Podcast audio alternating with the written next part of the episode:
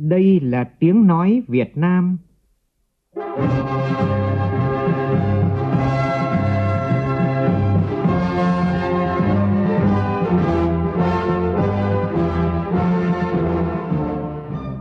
là tiếng nói Việt Nam,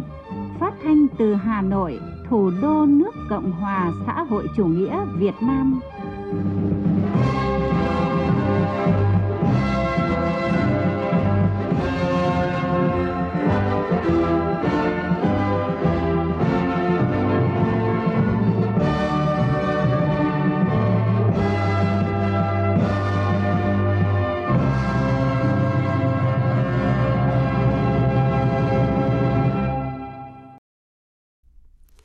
Kính chào quý vị và các bạn. Mời quý vị và các bạn nghe chương trình Thời sự sáng của Đài Tiếng Nói Việt Nam. Chương trình hôm nay thứ Bảy, ngày 17 tháng 12 năm 2022, tức ngày 24 tháng 11 năm nhâm dần, có những nội dung chính sau đây.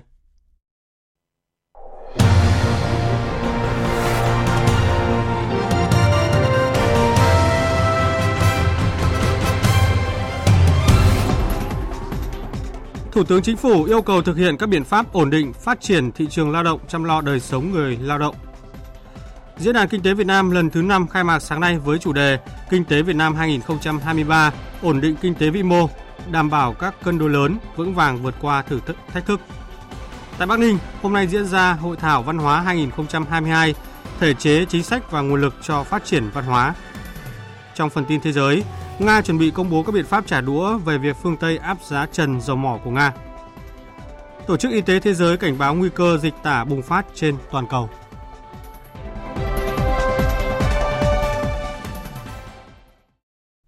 Bây giờ là tin chi tiết. Thưa quý vị và các bạn, Thủ tướng Chính phủ Phạm Minh Chính vừa ký công điện về các biện pháp ổn định phát triển thị trường lao động linh hoạt, hiệu quả, bền vững và chăm lo đời sống người lao động – công điện gửi Bộ trưởng, Thủ trưởng cơ quan ngang bộ, Thủ trưởng cơ quan thuộc Chính phủ, Chủ tịch Ủy ban Nhân dân tỉnh, thành phố trực thuộc Trung ương, Chủ tịch Tổng Liên đoàn Lao động Việt Nam, Chủ tịch Liên đoàn Thương mại và Công nghiệp Việt Nam có một số nội dung đáng chú ý sau. Thủ tướng Chính phủ yêu cầu các bộ trưởng, thủ trưởng cơ quan ngang bộ, cơ quan thuộc Chính phủ, Chủ tịch Ủy ban Nhân dân tỉnh, thành phố trực thuộc Trung ương tập trung chỉ đạo triển khai quyết liệt kịp thời, hiệu quả các nhiệm vụ, giải pháp theo các nghị quyết của Đảng, Quốc hội, Chính phủ và chỉ đạo của Thủ tướng Chính phủ, trong đó tập trung vào những nội dung chủ yếu như tiếp tục ra soát hoàn thiện khung khổ pháp lý, các cơ chế chính sách liên quan đến thị trường lao động, kịp thời khắc phục các hạn chế bất cập, từng bước tiếp cận tiêu chuẩn quốc tế và thông lệ các nước, bảo đảm cho thị trường lao động vận hành an toàn ổn định, đồng bộ và hiệu quả. Tiếp tục thực hiện hiệu quả các mục tiêu ổn định kinh tế vĩ mô, kiểm soát lạm phát, đảm bảo các cân đối lớn, ổn định các loại thị trường, tháo gỡ khó khăn, tập trung nguồn lực cho các động lực tăng trưởng như đầu tư, xuất khẩu, tiêu dùng đẩy mạnh phát triển kinh tế, phát triển doanh nghiệp, sản xuất kinh doanh và có giải pháp cụ thể thúc đẩy, tạo việc làm, đảm bảo thu nhập và ổn định đời sống cho người lao động. Bộ Lao động Thương binh và Xã hội chủ trì phối hợp với các bộ ngành địa phương tiếp tục hoàn thiện hệ thống quản trị thị trường lao động phù hợp, từng bước hiện đại minh bạch để có kết nối với cơ sở dữ liệu quốc gia về dân cư và các cơ sở dữ liệu khác tập trung ra soát đánh giá nhu cầu nhân lực theo từng địa phương, từng vùng, từng ngành, từng lĩnh vực. Chỉ đạo hướng dẫn địa phương tăng cường các biện pháp ổn định quan hệ lao động, hỗ trợ các bên đối mặt giải quyết các vấn đề quan hệ lao động phát sinh, triển khai các biện pháp thích hợp để phòng ngừa, giảm thiểu phát sinh tranh chấp lao động và bỏ việc làm. Thủ tướng Chính phủ yêu cầu các bộ ngành địa phương và kêu gọi người dân, doanh nghiệp, người lao động chung sức đồng tâm, hiệp lực, tập trung khắc phục những khó khăn trước mắt, vượt qua thách thức, bảo đảm việc làm, thu nhập và tập trung chăn nuôi và tập trung chăm lo đời sống người lao động, đảm bảo an sinh xã hội, đặc biệt trong dịp Tết Dương lịch 2023 và Tết Nguyên đán Quý Mão, góp phần chăm góp phần quan trọng duy trì sự ổn định và phát triển thị trường lao động linh hoạt, hiện đại, hiệu quả, bền vững, thúc đẩy phát triển kinh tế xã hội, hội nhập sâu rộng, thực chất, hiệu quả trong thời gian tới nhằm góp phần triển khai cụ thể hóa các chỉ đạo của Hội nghị Trung ương 6 khóa 13 về phương hướng nhiệm vụ phát triển kinh tế xã hội năm 2023 và các nghị quyết kết luận của Đảng, đồng thời cung cấp thêm luận cứ cho chính phủ trong xây dựng và triển khai nghị quyết đầu năm 2023 về nhiệm vụ giải pháp chủ yếu thực hiện kế hoạch phát triển kinh tế xã hội. Sáng nay tại Hà Nội, Ban Kinh tế Trung ương phối hợp với Chính phủ tổ chức Diễn đàn Kinh tế Việt Nam lần thứ 5 với chủ đề Kinh tế Việt Nam 2023, ổn định kinh tế vĩ mô, đảm bảo các cân đối lớn vững vàng vượt qua thách thức.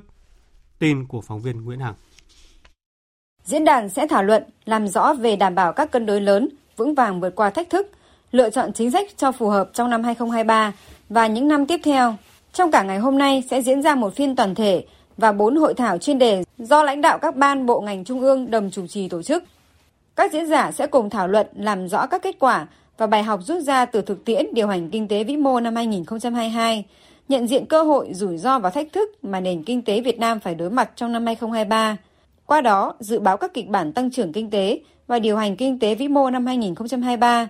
đồng thời đề xuất khuyến nghị các cơ chế chính sách nhằm nắm bắt và cụ thể hóa cơ hội, vượt qua các khó khăn và thách thức để đưa nền kinh tế phát triển mạnh mẽ trong năm 2023 tới.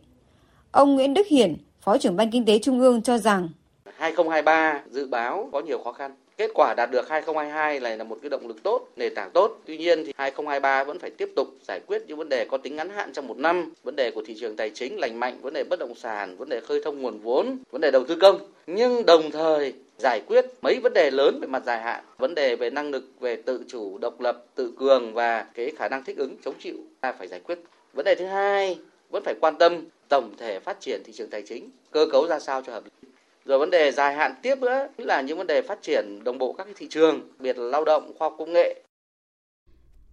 Cũng hôm nay tại Trung tâm Văn hóa Kinh Bắc, thành phố Bắc Ninh, tỉnh Bắc Ninh sẽ diễn ra Hội thảo Văn hóa 2022, thể chế chính sách và nguồn lực cho phát triển văn hóa với sự tham dự của 800 đại biểu. Phóng viên Lại Hoa thông tin.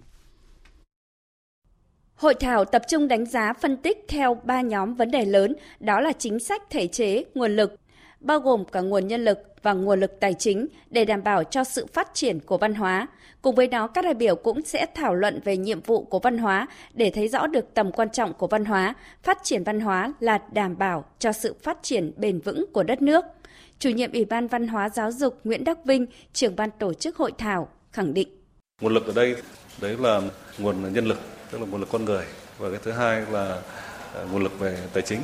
nguồn lực tài chính thì có thể huy động từ nhiều nguồn. Trong này trước tiên thì chúng ta nói đến nguồn ngân sách nhà nước, nguồn lực xã hội hóa từ các doanh nghiệp với cái sự đóng góp của cộng đồng, của người dân,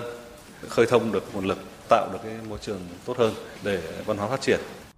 Trong phát biểu tại Hội nghị Văn hóa Toàn quốc năm 2021, Tổng bí thư Nguyễn Phú Trọng đề nghị khắc phục tình trạng chấp vá tùy tiện trong công tác cán bộ làm công tác văn hóa. Có thể thấy, nguồn lực con người được xem là có vai trò quan trọng nhất song cũng lại là khâu đang rất yếu, đặc biệt là các thiết chế văn hóa trong công tác quản lý và tổ chức hoạt động văn hóa nghệ thuật. Do đó đòi hỏi cán bộ vừa tâm huyết nhưng cũng cần am hiểu sâu về văn hóa để từ đó có những định hướng giải pháp cho sự phát triển văn hóa. Đây cũng là mong mỏi của nhiều người dân trang bị cho văn nghệ sĩ những cái kiến thức về cái bản sắc văn hóa, đồng thời những cái kiến thức để làm sao đội ngũ văn nghệ sĩ ờ, có một cái bản lĩnh, có một cái trình độ mà phải mang được cái văn hóa Việt Nam ra hội nhập với thế giới. Tập trung phát triển những tài năng, những con người làm nên nghệ thuật, đấy là một điều quan trọng. Nếu trong tầm nhìn chiến lược ấy, cũng phải thiết kế lại một số các cái chương trình nội dung cho các trường đại học văn hóa và phải căn cứ từ nhu cầu thực tiễn. Còn giải pháp tình thế bây giờ là đào tạo tiếp, cập nhật kiến thức, đào tạo nâng cao và có những chuyên đề chuyên sâu theo từng lĩnh vực mà thực tiễn đang đặt ra. Mời quý vị và các bạn nghe tiếp phần tin. Việc thành phố Hồ Chí Minh công bố chỉ số đánh giá năng lực cạnh tranh cấp sở, ngành và quận huyện, gọi tắt là DDCI, được cộng đồng doanh nghiệp trong và ngoài nước đánh giá cao. Chỉ số đánh giá năng lực cạnh tranh nội bộ dựa trên các tiêu chí và ý kiến của 15.000 doanh nghiệp, hợp tác xã, hộ kinh doanh cho thấy quyết tâm cải thiện thực chất chất lượng dịch vụ của bộ máy hành chính nhà nước ở thành phố Hồ Chí Minh. Nguyễn Quang, phóng viên thường trú tại thành phố Hồ Chí Minh phản ánh. DDCI được xây dựng trên chỉ số năng lực cạnh tranh cấp tỉnh BCI của Liên đoàn Thương mại và Công nghiệp Việt Nam VCCI. So với DDCI các tỉnh thành khác, thành phố Hồ Chí Minh có thêm 3 tiêu chí là chỉ số thành phần về ứng dụng công nghệ thông tin, chỉ số về chuyển đổi số và đặc biệt là chỉ số về sự phối hợp giữa các ban ngành. Đây là vấn đề gây bức xúc ở thành phố thời gian qua. Theo ông Phạm Phú Trường, Chủ tịch Hội Doanh nhân trẻ Thành phố Hồ Chí Minh, việc đánh giá năng lực nội bộ giúp chính quyền tìm sự đột phá trong giải pháp cải cách hành chính, đáp ứng nhu cầu của nhà đầu tư, doanh nghiệp, người dân. Qua đó làm tăng niềm tin của doanh nghiệp đối với các vấn đề hành chính công của thành phố. Ông Trường nói. Thì đối với chúng tôi thì cái việc đánh giá cái DDCI thì kỳ này đó là một cái tư duy và lắng nghe thấu hiểu của lãnh đạo thành phố cũng như các sở ban ngành trong các vấn đề về hỗ trợ doanh nghiệp phát triển trong cái bối cảnh là nền kinh tế của chúng ta gặp rất là nhiều khó khăn và ai cũng phải làm tốt nhất việc của mình. Bà Marie Tanoka, giám đốc điều hành Hiệp hội Thương mại Hoa Kỳ AmCham cho rằng trong bối cảnh nhiều nhà đầu tư đang muốn giảm sự phụ thuộc vào chuỗi cung ứng của Trung Quốc, thì một số nước Đông Nam Á đang được ngắm tới. Điều này mở ra rất nhiều cơ hội cho Việt Nam nói chung và thành phố Hồ Chí Minh nói riêng. Tuy nhiên, nhà đầu tư đang quan sát rất cẩn trọng, nhất là vấn đề thuận lợi về thủ tục, thời gian và các loại chi phí khác đi kèm khi đầu tư tại thành phố Hồ Chí Minh. Bà Mari Tanoka cho rằng DDCI sẽ là cách tiếp cận quan trọng và là công cụ để lãnh đạo thành phố thực hiện mục tiêu cải thiện hình ảnh của mình. Hy vọng rằng DDCI sẽ là công cụ rất quan trọng cho thấy sự phản hồi của doanh nghiệp như thế nào để thành phố Hồ Chí Minh tăng cường cải thiện môi trường đầu tư kinh doanh và tận dụng được thời cơ đang có. Quan điểm của AmCham, chúng tôi đánh giá rất cao sự cởi mở của thành phố Hồ Chí Minh khi đã lắng nghe và thấu hiểu những khuyến nghị và góp ý của các hiệp hội và doanh nghiệp quốc tế. Trong 5 năm qua, thành phố Hồ Chí Minh đã quyết tâm thực hiện nhiều giải pháp để nâng cao chỉ số BCI, nhưng thứ hạng lại không được như kỳ vọng. Hiện thành phố đang ở thứ hạng 14. Thành phố còn 4 nhóm chỉ số thành phần nằm dưới mức trung bình như tính minh bạch, gia nhập thị trường, năng động, pháp chế và an ninh trật tự. Việc thành phố Hồ Chí Minh nỗ lực thay đổi hình ảnh về môi trường đầu tư thân thiện hơn cho thấy địa phương đã nhìn nhận thẳng thắn những yếu kém để tự hoàn thiện. Ông Mano Batawa, Chủ tịch Hiệp hội Doanh nghiệp Ấn Độ tại Việt Nam nói: ở Việt Nam, chúng tôi đang tìm kiếm việc tiếp cận thông tin đầu tư được công khai, minh bạch và dễ dàng hơn. Chúng tôi mong có sự trao đổi thường xuyên hơn về chất lượng thu hút đầu tư và tôi đánh giá cao việc triển khai DDCI. Điều này giúp chúng tôi tăng mức độ tự tin khi mang các doanh nghiệp đến với Việt Nam, trong đó có thành phố Hồ Chí Minh. Từ những chỉ số đánh giá năng lực cạnh tranh nội bộ DDCI, thành phố Hồ Chí Minh đang phấn đấu trở lại nhóm các địa phương có nền kinh tế xã hội cao nhất cả nước qua đó thực hiện mục tiêu đến năm 2025 nằm trong nhóm 5 địa phương đứng đầu cả nước về BCI. Bộ Giao thông Vận tải vừa có văn bản gửi các đơn vị liên quan về việc giải quyết các tồn tại trong quá trình thực hiện quyết toán, xác định thời điểm dừng thu phí của hợp đồng dự án đầu tư xây dựng mở rộng quốc lộ 51. Như vậy, việc dự kiến dừng thu phí từ hôm nay ngày 17 tháng 12 chưa thể diễn ra. Bộ Giao thông Vận tải cho biết, thời gian qua, Cục Đường bộ Việt Nam đã đàm phán với nhà đầu tư Công ty Cổ phần Phát triển Đường Cao tốc Biên Hòa Vũng Tàu BVEC, nhà đầu tư dự án và các cơ quan liên quan 17 lần về nội dung tồn tại của dự án. Bộ Giao thông Vận tải, Cục Đường bộ Việt Nam tiếp tục làm việc lần thứ 18 với nhà đầu tư để giải quyết các tồn tại của hợp đồng dự án và xác định thời điểm tạm dừng, dừng thu phí trên nguyên tắc hợp đồng đã ký, phù hợp với quy định pháp luật, đảm bảo hài hòa lợi ích giữa các bên. Dự án đầu tư mở rộng quốc lộ 51 tỉnh Đồng Nai được đầu tư theo hình thức hợp đồng BOT do công ty cổ phần phát triển đường cao tốc Biên Hòa, Vũng Tàu làm chủ đầu tư dự án. Dự án có chiều dài hơn 72 km, quy mô 8 làn xe với tổng mức đầu tư gần 3.800 tỷ đồng. Dự án đã hoàn thành xây dựng, đưa vào khai thác sử dụng từ tháng 4 năm 2013.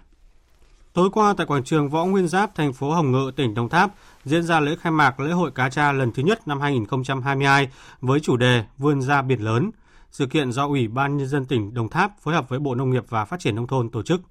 Phóng viên Phạm Hải thông tin. Đây là lần đầu tiên lễ hội cá tra được tổ chức tại Đồng Tháp nhằm tôn vinh những cá nhân, đơn vị, tổ chức có nhiều đóng góp cho sự phát triển của ngành hàng cá tra, hoạt động vì cộng đồng. Cá tra là một trong những ngành kinh tế trọng điểm của đồng bằng sông Cửu Long nói chung và tỉnh Đồng Tháp nói riêng. Sản phẩm cá tra của Việt Nam đã mang về giá trị hàng tỷ đô la Mỹ mỗi năm. Đặc biệt, sự tăng trưởng ấn tượng trong năm 2022 với kim ngạch xuất khẩu cá tra ước đạt trên 2,4 tỷ đô la Mỹ, tăng khoảng 70% so với năm 2021. Các sản phẩm từ cá tra đã có mặt trên 134 quốc gia. Thị trường xuất khẩu đa dạng là cơ hội để cá tra Việt Nam vươn xa và khẳng định chất lượng, thương hiệu. Theo Thứ trưởng Bộ Nông nghiệp và Phát triển Nông thôn Phùng Đức Tiến, hiện nay cá tra được xác định là sản phẩm quốc gia và được đưa vào chương trình tái cơ cấu ngành nông nghiệp theo hướng bền vững, hướng nâng cao chất lượng, giá trị và kim ngạch xuất khẩu thích ứng với biến đổi khí hậu. Với mục tiêu định hướng phát triển rất nhiều các giải pháp đồng bộ như việc đẩy mạnh liên kết, hình thành chuỗi giá trị ngành hàng cá tra giữa người nông dân và doanh nghiệp, quy hoạch vùng sản xuất, sơ chế, chế biến, đẩy mạnh công tác xúc tiến thương mại, xây dựng thương hiệu và phát triển thị trường tiêu thụ, xây dựng hình thành cung cầu và đa dạng hóa sản phẩm, theo hướng tuần hoàn để gia tăng giá trị. Lễ hội cá tra lần thứ nhất năm 2022 với chủ đề Vươn ra biển lớn diễn ra từ ngày 16 đến ngày 17 tháng 12 tại thành phố Hồng Ngự, tỉnh Đồng Tháp. Cơ quan chức năng thành phố Quy Nhơn, tỉnh Bình Định đang tiến hành tháo dỡ các công trình xây dựng trái phép ven quốc lộ 1D thuộc phường Gành Ráng, thành phố Quy Nhơn. Tin của phóng viên Thanh Thắng thường trú tại miền Trung. Dọc quốc lộ 1D thuộc phường Gành Ráng, thành phố Quy Nhơn có 16 công trình xây dựng trái phép buộc phải thi hành quyết định cưỡng chế tháo dỡ. Trong hai ngày 15 và 16 tháng 12, lực lượng chức năng thành phố Quy Nhơn tiến hành tháo dỡ được 4 công trình trái phép tại khu vực 3 phường Gành Ráng. Ông Vũ Hy Hảo, Phó Chủ tịch Ủy ban nhân dân phường Gành Ráng thành phố Quy Nhơn cho biết, địa phương đã tuyên truyền, vận động và thông báo cho người dân và cơ bản người dân chấp hành chủ trương của nhà nước. Những cái công trình mái hiên cố định, cái nhà tạm, lều, chúng tôi đều tháo dỡ hết, trả lại mặt bằng theo cái hiện trạng của đất. Sau khi tổ chức cưỡng chế thì phường sẽ tăng cường kiểm tra. Nếu có hộ tiếp tục tái phạm xử lý nhanh, chứ không để công trình ở hình thành không xử lý để mà trình thành phố cưỡng chế thì không phù hợp. Thời gian qua, tại phường Gành Ráng, thành phố Quy Nhơn, tỉnh Bình Định, rất nhiều công trình xây dựng trái phép trên đất lâm nghiệp, đất thuộc các dự án nhưng không được chính quyền địa phương xử lý dứt điểm. Mới đây, ông Ngô Hoàng Nam, Chủ tịch Ủy ban nhân dân thành phố Quy Nhơn, tỉnh Bình Định đã phê bình đảng ủy và Ủy ban nhân dân phường Gành Ráng trong công tác quản lý đất đai, xây dựng trên địa bàn phường trong thời gian qua Hiện thành phố Quy Nhơn đang tập trung xử lý những trường hợp vi phạm này. Ngày mai, Festival Hoa Đà Lạt lần thứ 9 sẽ chính thức khai mạc. Hiện các khâu chuẩn bị cho ngày hội thực thành phố Hoa đã cơ bản hoàn tất. Để chuẩn bị các điểm đón du khách, các cơ quan chức năng cũng đã chấn chỉnh tình trạng buôn bán trục giật, ép giá du khách. Phản ánh của phóng viên Quang Sáng thường trú tại Tây Nguyên. Hơn một tháng qua, Mặc dù chưa phải là thời gian cao điểm của mùa lễ hội Festival Hoa Đà Lạt lần thứ 9 năm 2022, nhưng Đà Lạt Lâm Đồng đã đón một lượng lớn khách du lịch đến tham quan thưởng lãm. Ngoài đảm bảo nâng cao chất lượng các dịch vụ đáp ứng nhu cầu của du khách, nạn chèo kéo nâng giá ép giá thường thái ở các thời điểm trước đã được chính quyền địa phương nơi đây chấn chỉnh. Chị Nguyễn Hồng Loan, du khách đến từ thành phố Hồ Chí Minh cho rằng, việc này đã tạo tâm lý thoải mái cho người tiêu dùng – nhất là những thời điểm có đông khách du lịch. Bây giờ giá cả thì em thấy rất là hợp lý, nói chung là em cũng thấy hài lòng, em mong là cứ phát triển như vậy. Cùng với chỉnh trang đô thị, đảm bảo mỹ quan thành phố, Đà Lạt còn tích cực đẩy mạnh thực hiện quy tắc ứng xử văn hóa người Đà Lạt. Trong đó có xây dựng và phát huy phong cách người Đà Lạt hiền hòa, thanh lịch, mến khách trong kinh doanh. Theo ông Nguyễn Long An, trưởng ban quản lý chợ Đà Lạt, nơi thu hút rất đông khách du lịch đến tham quan mua sắm, Ngoài đẩy mạnh công tác tuyên truyền thì việc kiểm tra xử lý các trường hợp gian lận thương mại luôn được đơn vị chú trọng thực hiện thường xuyên.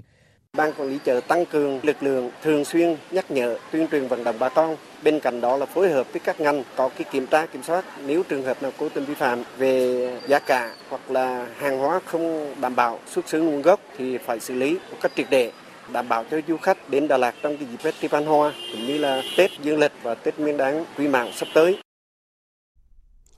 Nhiều vấn đề nóng như tình hình vi phạm trật tự xây dựng chất lượng lát đá vỉa hè kém chất lượng được đề cập trong buổi họp báo thông tin về tình hình kinh tế xã hội quý tư của thành phố Hà Nội diễn ra vào chiều qua. Phóng viên Đài Tiếng Nói Việt Nam thông tin.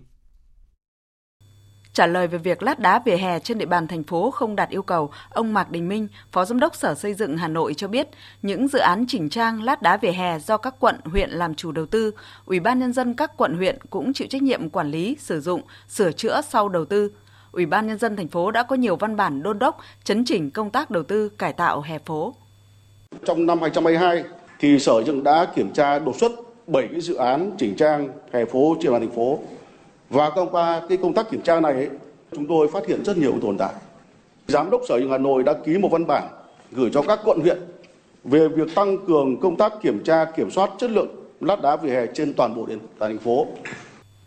Liên quan đến tình trạng vi phạm trật tự xây dựng trên địa bàn quận Hoàng Mai, cụ thể là tại khu vực Hồ Đầm Bông, phường Định Công, với thực trạng lấn chiếm xây dựng nhà cửa trái phép, ông Đỗ Thanh Tùng, Phó Chủ tịch Ủy ban nhân dân quận Hoàng Mai cho biết, đây là những tồn tại lịch sử từ khi thành lập quận Hoàng Mai đến nay. Theo giả soát, khu vực này có rất nhiều trường hợp vi phạm, là điểm nóng về quản lý đất đai, trật tự xây dựng.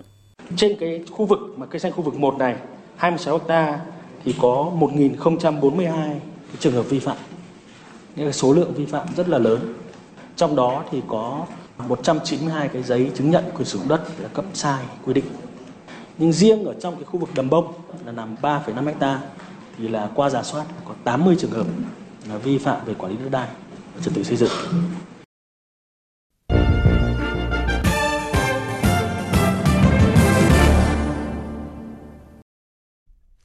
Chuyển sang phần tin thế giới, người phát ngôn Điện Kremlin Dmitry Peskov cho biết sắc lệnh của Tổng thống Nga về các biện pháp đáp trả việc phương Tây đưa ra mức giá trần đối với dầu mỏ của Nga sẽ sớm được công bố. Phóng viên Đặng Cường, thường trú tại Liên bang Nga, đưa tin. Theo người phát ngôn Điện Kremlin Peskov, Nga đang thảo luận và hoàn thiện các việc biện pháp trả đũa tương xứng đối với việc các nước phương Tây áp giá trần đối với dầu mỏ của Nga và sẽ được thể chế hóa dưới hình thức một sắc lệnh của Tổng thống Vladimir Putin trong những ngày tới. Trước đó, ngay sau khi các nước phương Tây đáp áp giá trần đối với dầu của Nga, ông Peskov cho rằng động thái của phương Tây là một bước tiến tới gây bất ổn thị trường năng lượng thế giới và tuyên bố chuẩn bị đáp trả. Việc Điện Kremlin đã nhiều lần tuyên bố Nga sẽ không cung cấp năng lượng cho các quốc gia đưa ra mức giá trần đối với các đối với dầu mỏ của nước này. Tổng thống Slovakia Chaputova vừa thúc đẩy bầu cử sớm sau khi chính phủ nước này thất bại trong cuộc bỏ phiếu bất tín nhiệm, làm trầm trọng thêm những bất ổn trong bối cảnh khủng hoảng năng lượng và xung đột ở nước láng giềng Ukraine chưa có hồi kết. Hải Đăng, phóng viên Đài Tiếng Nói Việt Nam theo dõi khu vực Đông Âu, thông tin. Tổng thống Slovakia Chaputova đã yêu cầu Thủ tướng Eduard Hecke và nội các của ông tiếp tục cầm quyền cho đến khi chính phủ mới được thành lập. Nhưng bà cũng khuyến khích nên tổ chức bầu cử sớm vào trong tháng 1 tới. Slovakia đang phải đối mặt với các khủng hoảng chính trị và có thể sẽ kéo dài trong nhiều tuần để đạt được thỏa thuận cho một liên minh cầm quyền mới. Khi đó, chính phủ mới cũng sẽ phải đi đến thống nhất các biện pháp để hỗ trợ người dân và doanh nghiệp đang gặp khó khăn với các hóa đơn năng lượng tăng cao đột biến. Nếu không được thông qua thì Slovakia sẽ bắt đầu năm mới với ngân sách tạm thời với nhiều hạn chế quyền hạn chi tiêu của chính phủ. Do vậy, chính phủ tạm quyền sẽ có những ưu tiên trong việc phê duyệt ngân sách để người dân có thể đón một Giáng sinh thuận lợi hơn. Chính phủ của Thủ tướng Eduard Hecke đã mất đa số phiếu vào cuối mùa hè vừa qua sau khi một thành viên của Liên minh là Đảng Tự do và Đoàn kết không thành công trong việc yêu cầu Bộ trưởng Tài chính và người tiền nhiệm của ông Hecke, Igor Matovic từ chức. Khi ông Matovic quyết định không từ chức, Đảng Tự do và Đoàn kết đã quyết định rời khỏi chính phủ và chuyển thành phe đối lập. Cuộc bỏ phiếu bất tín nhiệm cũng đã được tổ chức do những bất đồng giữa các đảng phái và các chỉ trích chính phủ Slovakia đã thất bại trong việc quản lý và không có các biện pháp hỗ trợ người dân trong bối cảnh khủng hoảng của kinh tế năng lượng. Tuần tới, Quốc hội nước này sẽ bỏ phiếu nhằm thay đổi hiến pháp và cho phép các nhà lập pháp rút ngắn nhiệm kỳ của Quốc hội. Quy định này cần tối thiểu 90 phiếu để yêu cầu sửa đổi được phê duyệt. Tiếp đó thì các nhà lãnh đạo các đảng phái chính trị sẽ tìm kiếm một thỏa thuận ngày bầu cử sớm, dự kiến có thể tổ chức vào tháng 5 hoặc tháng 6 tới. Hãng tin Reuters đưa tin chính phủ Mỹ sẽ công bố chính thức thành lập văn phòng điều phối Trung Quốc, gọi tắt là Nhà Trung Quốc trực thuộc Bộ Ngoại giao nước này. Đây là động thái nhằm thúc đẩy quá trình hoạch định chính sách của Mỹ đối với Trung Quốc trong tình hình hiện nay. Ngoại trưởng Mỹ Antony Blinken hồi tháng 5 đã công bố việc thành lập nhà Trung Quốc, gọi đây là một bộ phận tích hợp toàn bộ và sẽ điều phối việc thực hiện chính sách của Mỹ về các vấn đề về khu vực. Nhà Trung Quốc sẽ thay thế bộ phận bàn Trung Quốc nằm trong văn phòng các vấn đề Đông Á và Thái Bình Dương của Bộ Ngoại giao. Bộ phận này sẽ có khoảng từ 60 đến 70 nhân viên, bao gồm các liên lạc viên từ các đơn vị của Bộ Ngoại giao cũng như từ các bộ phận khác. Bộ Ngoại giao Pakistan vừa triệu đại biện lâm thời Đại sứ quán Afghanistan tại Islamabad để kịch liệt phản đối các vụ động độ xuyên biên giới liên tục xảy ra trong những ngày qua, khiến ít nhất 6 người thiệt mạng và hơn 10 người bị thương. Tổ chức Y tế Thế giới WHO cảnh báo tình trạng biến đổi khí hậu đang làm gia tăng sự bùng phát dịch tả trên toàn cầu.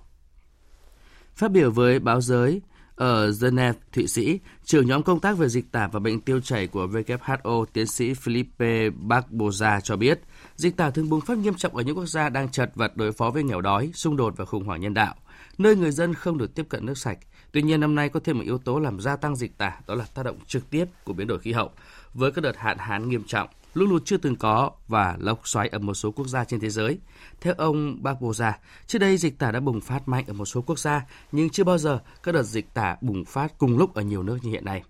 WHO đang ứng phó với dịch tả bùng phát ở 29 quốc gia, trong đó có Haiti. Quốc gia đến nay đã ghi nhận hơn 1.200 ca mắc bệnh tả, hơn 14.000 ca nghi mắc, 280 ca tử vong. Tuần này Haiti đã nhận được gần 1,2 triệu liều vaccine phòng bệnh tả dạng uống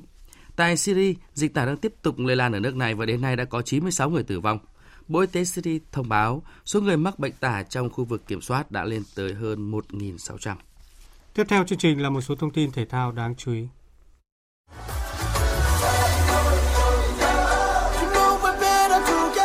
Nhật ký World Cup 2022 Nhật ký World Cup 2022 Thưa quý vị và các bạn, 22 giờ đêm nay đội tuyển Croatia và Maroc sẽ gặp lại nhau trong trận tranh hạng 3 World Cup 2022. Ở trận gia quân vòng bảng, hai đội đã hòa nhau không bàn thắng. Maroc là đội tuyển đầu tiên của lục địa đen lọt được tới vòng bán kết và loạt trận đấu cuối cùng của một kỳ World Cup. Do vậy, các cầu thủ trẻ của Maroc khát khao chiến thắng hơn bao giờ hết. Liên quan đến trận chung kết giữa đội tuyển Argentina và Pháp diễn ra vào lúc 22 giờ ngày mai, thông tin mới nhất cho thấy đội tuyển Pháp đang phải đối mặt với tình trạng thiếu nhân sự khi nhiều cầu thủ trụ cột bị ốm. Cảnh sát Pháp đã huy động 14.000 người để đảm bảo an ninh khi đội tuyển Pháp đối đầu với Argentina khi trận đấu chung kết World Cup diễn ra. Liên đoàn bóng đá thế giới thông báo thay đổi thể thức FIFA Club World Cup 2023, nâng độ số đội tham dự từ 7 lên 32 vào năm 2025. Các thông tin chi tiết như kỳ tổ chức, thời gian cụ thể trong năm, cách lựa chọn câu lạc bộ chưa được FIFA chia sẻ thêm. Chuyển sang thông tin thể thao trong nước, hôm nay đội tuyển Việt Nam lên đường sang Lào khởi đầu hành trình tìm lại ngôi vương tại AFF Cup. Trận đấu giữa hai đội sẽ diễn ra vào lúc 19 giờ 30 phút ngày 21 tháng 12. Mặc dù được đánh giá cao hơn, tuy nhiên đội tuyển Việt Nam đang phải đối mặt với những khó khăn khi hàng loạt các cầu thủ bị Covid. Dự báo thời tiết Bắc Bộ, khu vực Hà Nội và Thanh Hóa nhiều mây có mưa vài nơi, gió đông bắc cấp 3 cấp 4, vùng ven biển cấp 4 cấp 5, trời rét đậm, vùng núi trời rét hại. Nhiệt độ từ 11 đến 17 độ, vùng núi có nơi dưới 14 độ, vùng núi cao có nơi dưới 2 độ. Khu vực từ Nghệ An đến Thừa Thiên Huế nhiều mây, phía Bắc có mưa vài nơi, phía Nam có mưa vừa mưa to, có nơi mưa rất to và rông. Gió Bắc đến Tây Bắc mạnh dần lên cấp 3, vùng ven biển cấp 4, cấp 5, trời rét, phía Bắc có nơi rét đậm. Nhiệt độ từ 12 đến 20 độ, phía Nam có nơi trên 20 độ. Khu vực từ Đà Nẵng đến Bình Thuận, phía Bắc nhiều mây, có mưa vừa mưa to, có nơi mưa rất to và rông. Phía Nam có mây, có mưa rào và rông vài nơi, gió Đông Bắc cấp 2, cấp 3. Vùng ven biển từ gần sáng và ngày mai gió mạnh dần lên cấp 4, cấp 5, nhiệt độ từ 18 đến 26 độ. Tây Nguyên và Nam Bộ có mây, có mưa rào và rông vài nơi, riêng chiều tối có mưa rào và rải rác có rông. Gió đông đến đông bắc cấp 2, cấp 3, nhiệt độ từ 16 đến 28 độ. Dự báo thời tiết biển, Bắc Vịnh Bắc Bộ không mưa, tầm nhìn xa trên 10 km, gió đông bắc cấp 7, giật cấp 8, cấp 9, biển động mạnh. Nam Vịnh Bắc Bộ không mưa, riêng phía Nam có mưa rào rải rác, tầm nhìn xa trên 10 km giảm xuống 4 đến 10 km trong mưa, gió Đông Bắc cấp 7, giật cấp 8, cấp 9, biển động mạnh. Vùng biển từ Quảng Trị đến Quảng Ngãi, vùng biển từ Bình Định đến Ninh Thuận, vùng biển từ Bình Thuận đến Cà Mau, vùng biển từ Cà Mau đến Kiên Giang có mưa rào rải rác và có nơi có rông. Trong mưa rông có khả năng xảy ra lốc xoáy. Tầm nhìn xa trên 10 km giảm xuống 4 đến 10 km trong mưa, gió đông bắc cấp 7, giật cấp 8 cấp 9, biển động mạnh. Khu vực Bắc Biển Đông có mưa rào và rông vài nơi, tầm nhìn xa trên 10 km, gió Đông Bắc cấp 7, có lúc cấp 8, giật cấp 9, cấp 10, biển động mạnh. Khu vực giữa Biển Đông, khu vực Nam Biển Đông, khu vực quần đảo Hoàng Sa thuộc thành phố Đà Nẵng, khu vực quần đảo Trường Sa thuộc tỉnh Khánh Hòa có mưa rào và rông vài nơi. Ở phía Tây, trong mưa rông có khả năng xảy ra lốc xoáy và gió giật mạnh, tầm nhìn xa trên 10 km, giảm xuống 4 đến 10 km trong mưa, gió Đông Bắc cấp 7, giật cấp 8, cấp 9, biển động mạnh. Vịnh Thái Lan có mưa rào và rông rải rác, trong mưa rông có khả năng xảy ra lốc xoáy và gió giật mạnh. Tầm nhìn xa trên 10 km, giảm xuống 4 đến 10 km trong mưa, gió đông bắc cấp 4 cấp 5, từ đêm có lúc cấp 6, giật cấp 7. Trước khi kết thúc chương trình Thời sự sáng, chúng tôi tóm lược một số tin chính đã phát trong chương trình. Trong công điện gửi Bộ trưởng, Thủ trưởng cơ quan ngang bộ, Thủ trưởng cơ quan thuộc Chính phủ, Chủ tịch Ủy ban nhân dân tỉnh thành phố trực thuộc Trung ương, Thủ tướng Chính phủ Phạm Minh Chính yêu cầu các bộ ngành địa phương kêu gọi người dân, doanh nghiệp, người lao động chung sức đồng tâm hiệp lực, tập trung khắc phục những khó khăn trước mắt, vượt qua thách thức, bảo đảm việc làm, thu nhập và tập trung chăm lo đời sống người lao động, bảo đảm an sinh xã hội đặc biệt trong dịp Tết Dương lịch 2023 và Tết Nguyên đán Quý Mão. Hôm nay diễn ra hai sự kiện quan trọng đó là Diễn đàn Kinh tế Việt Nam lần thứ 5 do Ban Kinh tế Trung ương phối hợp với Chính phủ tổ chức tại Hà Nội và Hội thảo Văn hóa 2022 thể chế, chính sách và nguồn lực cho phát triển văn hóa do Ủy ban Thường vụ Quốc hội chỉ đạo tổ chức diễn ra tại Bắc Ninh. Tổ chức Y tế Thế giới cảnh báo nguy cơ dịch tả bùng phát trên toàn cầu do tác động của biến đổi khí hậu tại Haiti ghi nhận 1.200 ca bệnh. Đến đây chúng tôi kết thúc chương trình Thời sự sáng của Đài Tiếng Nói Việt Nam. Chương trình do biên tập viên Duy Quyền Ngọc Trinh, phát thanh viên Sơn Tùng, kỹ thuật viên Đoàn Thanh thực hiện, chịu trách nhiệm nội dung Nguyễn Vũ Duy. Cảm ơn quý vị đã quan tâm lắng nghe. Kính chào và hẹn gặp lại.